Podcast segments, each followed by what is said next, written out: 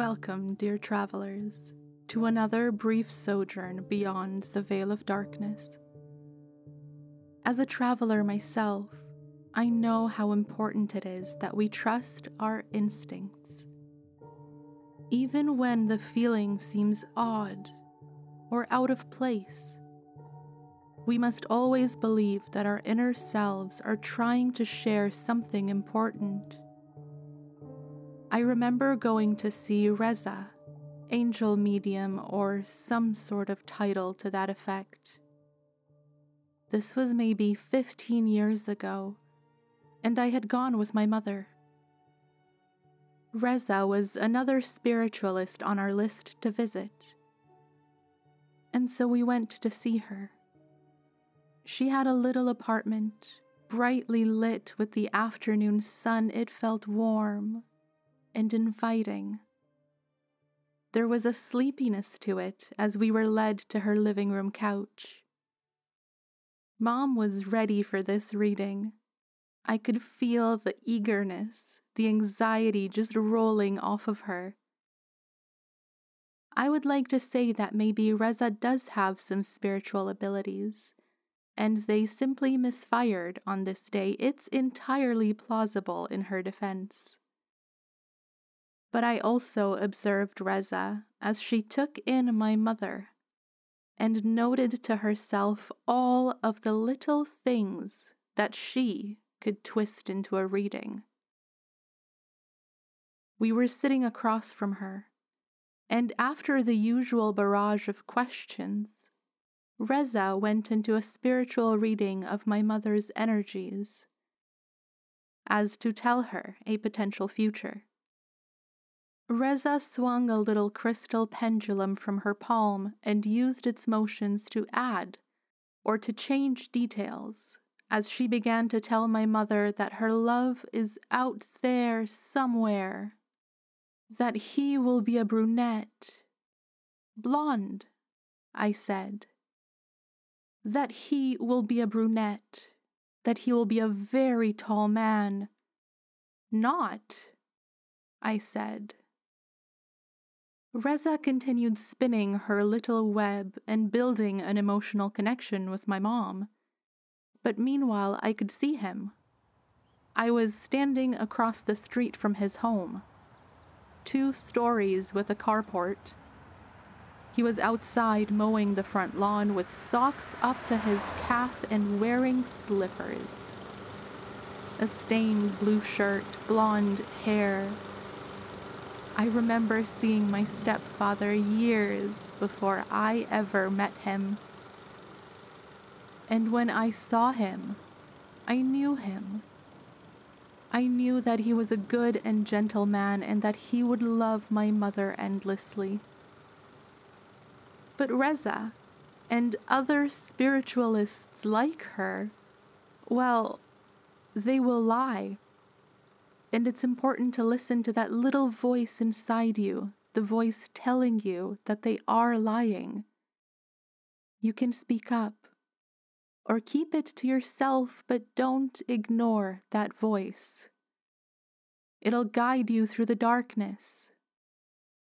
And here, today, I will be that voice, your humble host and guide, Morgan. I will be your sanctuary as we prepare to hear from Betty on this week's episode The Spirit Board. Brace yourselves, dear travelers. Your descent into darkness begins now. My story starts in grade 11. I was never one for conformity. I used to hate all things preppy and girly, and I had some very strong ideas. Ironically, I was a cookie cutter goth. Sprinkle a bit of emo on top and a dash of Avril Lavigne, and those were my teenage years. I only hung out with the skater kids and the other goths, and some of my goth friends were a little extreme. One of them in particular. For the life of me, I can't remember his real name, but he went by Bubba. I didn't know it at the time, but he was very unstable. He was a tall kid, always wore pants covered in chains and platform boots. His hair was green and about shoulder length, and his face covered in piercings. I was in love with him, obsessed with him, would have jumped off the roof for him. So when he invited me over to his place because he was having a party, there was no way I was going to say no. I remember it was November because my birthday was going to be in a few weeks from this party, and because everything was so dark so early. I don't know where I expected Bubba to live, but it certainly wasn't where I had just walked to. When I think where would a goth teenager in the 2000s live, the answer is usually trailer, apartment, grandparents' house, under a bridge. So many options. None of them a goddamn mansion. Bubba's house was so big that he had an intercom at the gate, and then a driveway from the gate to the house. It was one of those crimes against degentrification that you see in the movies. I get buzzed in, and I'm walking up to this house feeling nauseous. Feeling like this was not going to be a good time. My insides were knotted up, and I really felt like I shouldn't be going in.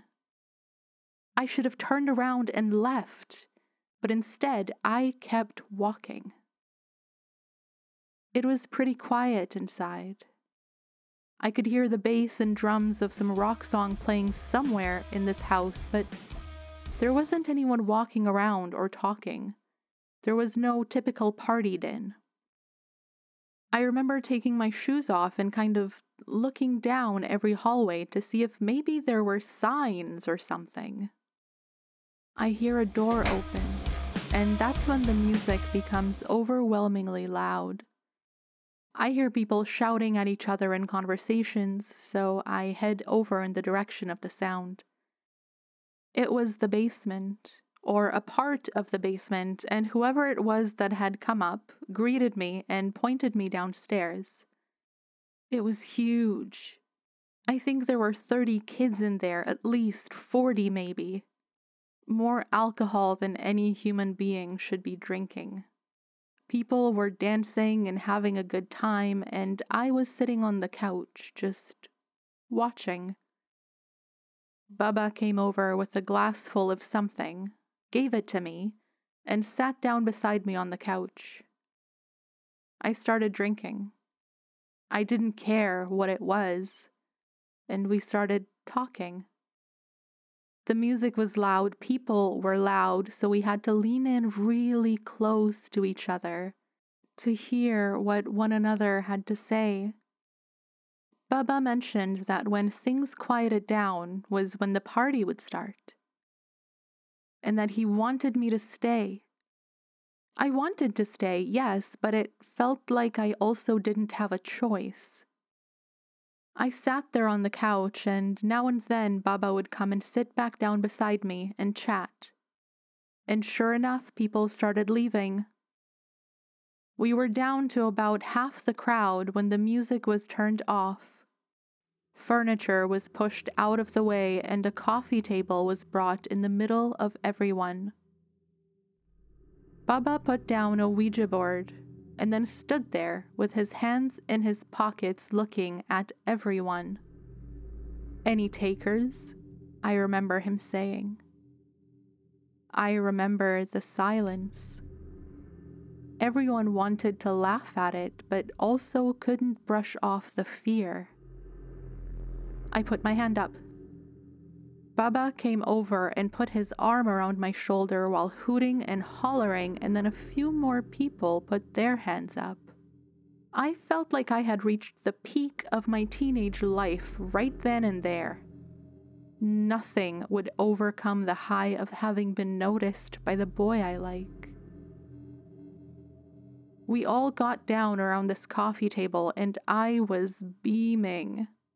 I think I was probably blushing. I had my fingers on the planchette and I was looking around at the other three people with us, with their fingers beside mine. The others who wanted to stay had crowded around us, watching, waiting for their turn to play with the board.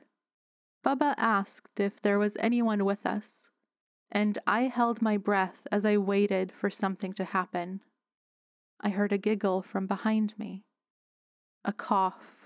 We were just waiting in absolute silence, all of us. I begged for nothing to happen. I looked at the faces around me and kept begging for nothing to happen. And then the planchette slid to yes. No one flinched. The four of us were frozen in place. Bubba was unfazed, and immediately he asked if the visitor had a message for anyone there. The planchette did a little loop and sat on yes again. Bubba pressed for a name. B E T T Y. I watched the planchette slide over to each letter of my name and I gulped. I was starting to feel like bees were buzzing in my skull.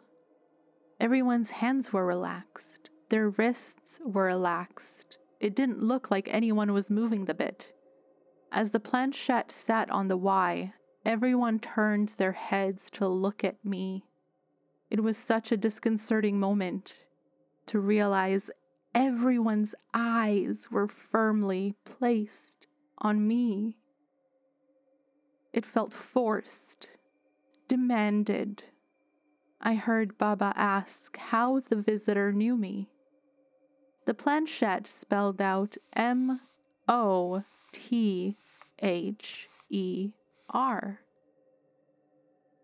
I stared at it blankly. My mom was alive and well, a fact which I said out loud.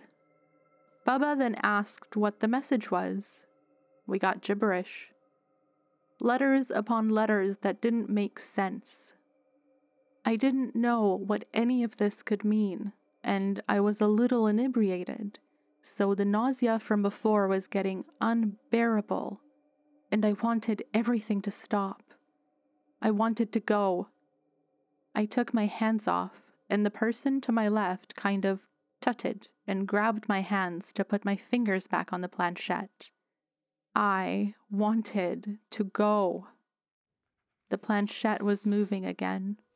More gibberish. I was so tired. I wanted to go. I looked over at Bubba, and he was smirking and then I threw up all over the board and table. I remember everyone panicking when that happened, but I don't remember anything else. I woke up in my bed the next morning. I felt somehow taken advantage of. I felt like he had orchestrated that Ouija board thing to make fun of me or to scare me. I just didn't have another reason for why he was smirking like that. That crush ended so fast. I avoided him after that night.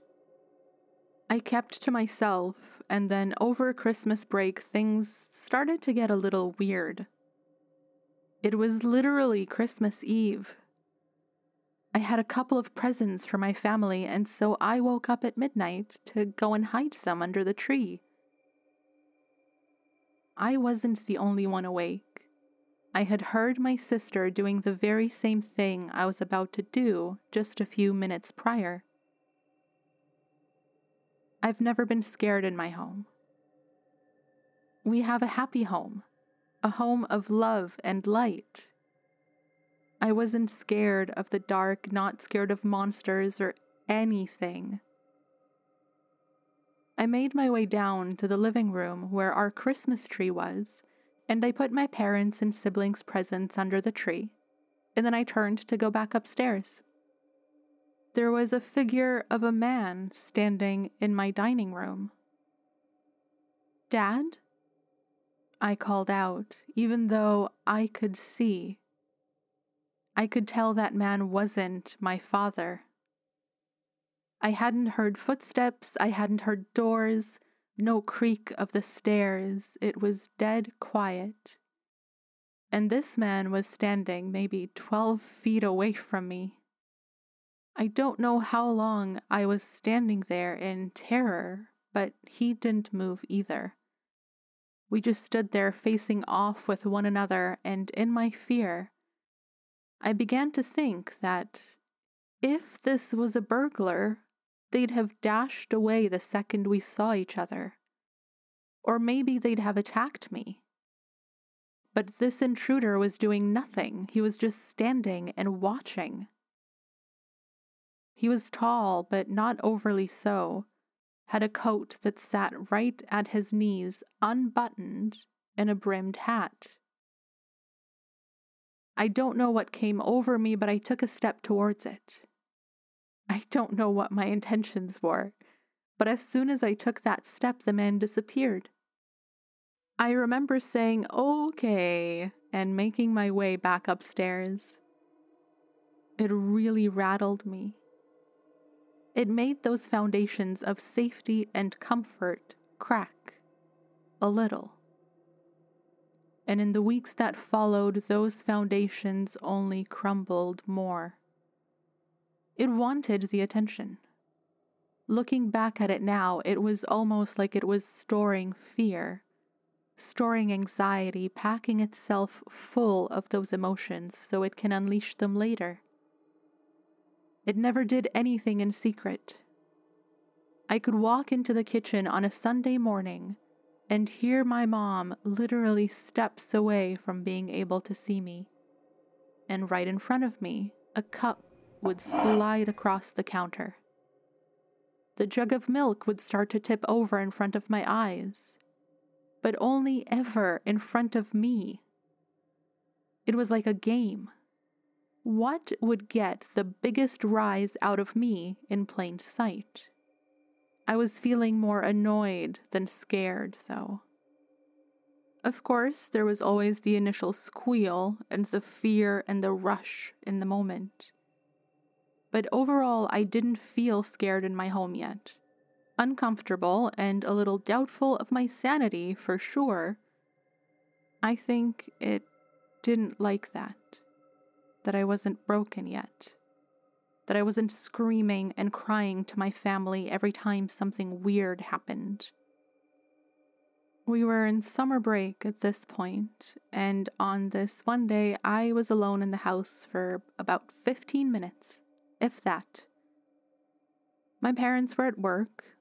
My sister was getting ready to go out with her friends, and one of my girlfriends was about to come over so we could watch horror movies together. I even remember excitedly telling my sister that Max was on her way and I was going to start prepping our snacks. My sister made fun of me on her way out, and then I was alone. And I still don't understand any of what happened or why. Our kitchen is a U shape with an island sink in the middle and plenty of room to walk around.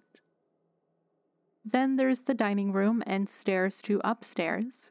Straight ahead is the living room, a hallway with our laundry and bathroom, and then the main door. On the right is the door to the patio and backyard. That was the landscape that surrounded me. I was working on our snacks. I was setting up little chocolate pretzels and candy on a platter. I was getting the popcorn going, washing some fruits in the sink. I was rushing around. I remember I had just opened the door to the fridge to grab a dip when the cupboard door right beside me whipped open and smashed right into my head. I screamed and backed up further into the kitchen. The Cupboard doors opened one by one, trying to whip into me, and I got down to my knees, covering my head. I was sobbing, slowly crawling forward to make my way out of the kitchen. That's when the bottom cabinet doors started slamming as well, hitting me in the legs, the arms, but I kept moving. and then a glass flew out from above me and shattered by my knees. I was shaking. I was scared. I was in so much pain from being whacked over and over. And so I kind of gave up. I lay down in between the island and the kitchen counter and curled up, covering my head and face, and I just lay there, wailing as glasses and mugs and plates were being thrown from one side of the kitchen to the other. Our front entrance door opened, and I heard Max squealing excitedly as she came in. I heard her throw her shoes at the closet door I heard her run into the living room and then scream as she saw me on the ground, covered in welts and cuts and blood. Don't move, don't move, don't move, she kept saying, and I lay there as she swept up all the broken glass and ceramics. When it was safe for me to move, Max helped me to sit up, and we hugged and cried, and she kept asking me what happened. Once I could breathe, I told her. I told her I was haunted. I told her what it was doing. I told her that it did this. And it was flinging all this glass at me, and I was just frozen in fear on the floor. I think Max believed me. I had already told her the stories from Bubba's party in the last few months. Every time something was moving, I'd text Max right away to let her know. I wanted to curl up on the couch and disappear. But of course, Max wasn't going to let that happen. She sat me on the couch with the first aid kit beside her and gave me the best treatment an untrained teenager could possibly give. Grabbed an ice pack for my head, and then we lay on the couch and watched cartoons instead. At around five, my mom got home from work and acknowledged Max and I on the couch. I was scared stiff. I was just waiting for her to do her rounds and get changed and then come see me and, I mean, see me. Sure enough, that happened. She came over and plopped down on the couch and put my legs in her lap, and the chorus of, What? What? What? began. Without missing a beat, I told her I fell down the stairs. In response, she lifts my arms and pokes the band aids. And all of these cuts? She asked me. Rug burn, I replied. Max agreed with me and confirmed the story, saying she was here when it happened, and my mom bought it. We all just kind of settled into the couch for a bit and everything was okay. Until, of course, mom went to grab a glass of water, and I had no answer for why everything was missing. And then I had no answer for the yard bag full of broken glass on the patio. That was the last thing to have happened at the house. I recovered, no permanent injuries. My mom and dad were saying it was probably a small earthquake, and we all just kind of worked through it. Then a year later, I moved out, and the rest of my life continued. When I was 22, I met my now husband, and after a few months of dating, we decided we would move in together. It was a mobile home on a nice plot of land, and with a bit of work, we turned it into a dream home that we could flourish in that our love could flourish in. My husband, Jacob, was more spiritual than I was, but just as much of a goth and a metalhead. He's such a sweet man, an incredibly loving and considerate husband, and I think back to my life and I'm so lucky to have met him. But nobody's perfect. Jacob knew about what had happened to me and as time went on in our relationship, he became more and more curious. In fact, he desperately wanted to know everything and wanted to understand and find root causes for what had happened, and eventually, we got talking about the party at Bubba's house. we talked about the Ouija board that spelled out my name. Jacob was convinced that whatever happened with the board was connected to the attack at my home, which was fine and dandy, but at this point in my life, it had been a decade without any sort of haunting. And Jacob just kept pushing.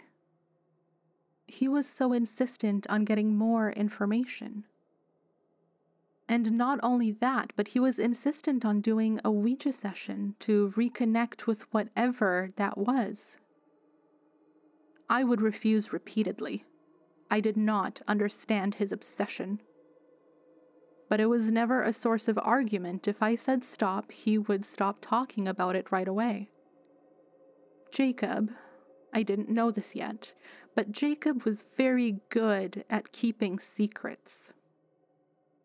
Not so much now. Now he gets beet red and spills everything, but back then he was tight lipped and reserved. Jacob was a construction site inspector at the time, and there were times, like this particular evening, when he'd come home pale as a sheet and drenched in sweat, and he wouldn't want to talk about it. He'd go shower, and as soon as he'd come downstairs, he was back to normal. I got upset. I felt alienated in a way. I wanted to comfort my husband and be there for him but I just wasn't ever given an opportunity to do so. And in the wake of a fight, he finally told me what had been happening. Something was trying to kill him. Those were his exact words, and you can take it or leave it, but my husband is not someone that exaggerates. He is not someone that makes up falsehoods. He shared that every week, without fail, something would go wrong particularly on work sites that were actually to code or work sites where he would never have expected something to happen. From the floor collapsing and him falling down a level, to piping detaching from the wall and whipping straight into him, to being pushed out of a window when there was no one around to have done it, it was all pretty consistent.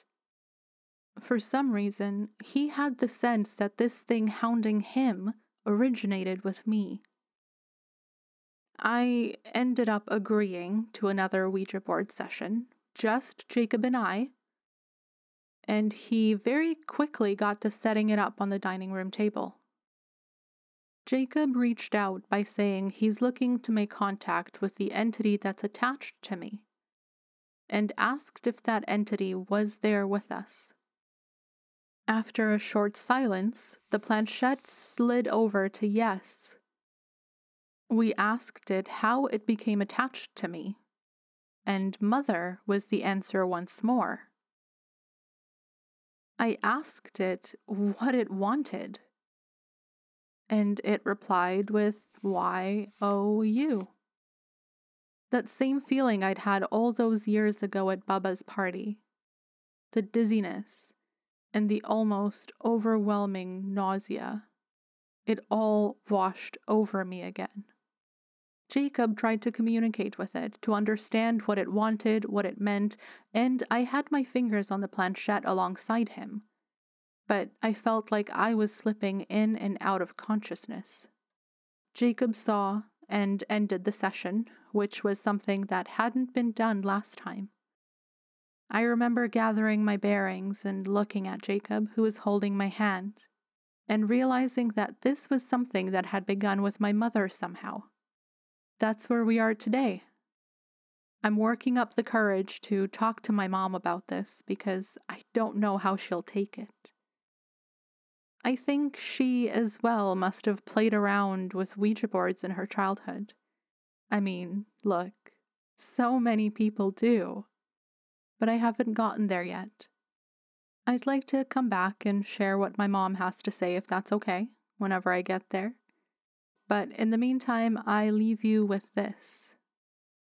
It feels very much that this entity is trying to get me completely alone, without help, without loved ones, without support. I know that's not going to happen.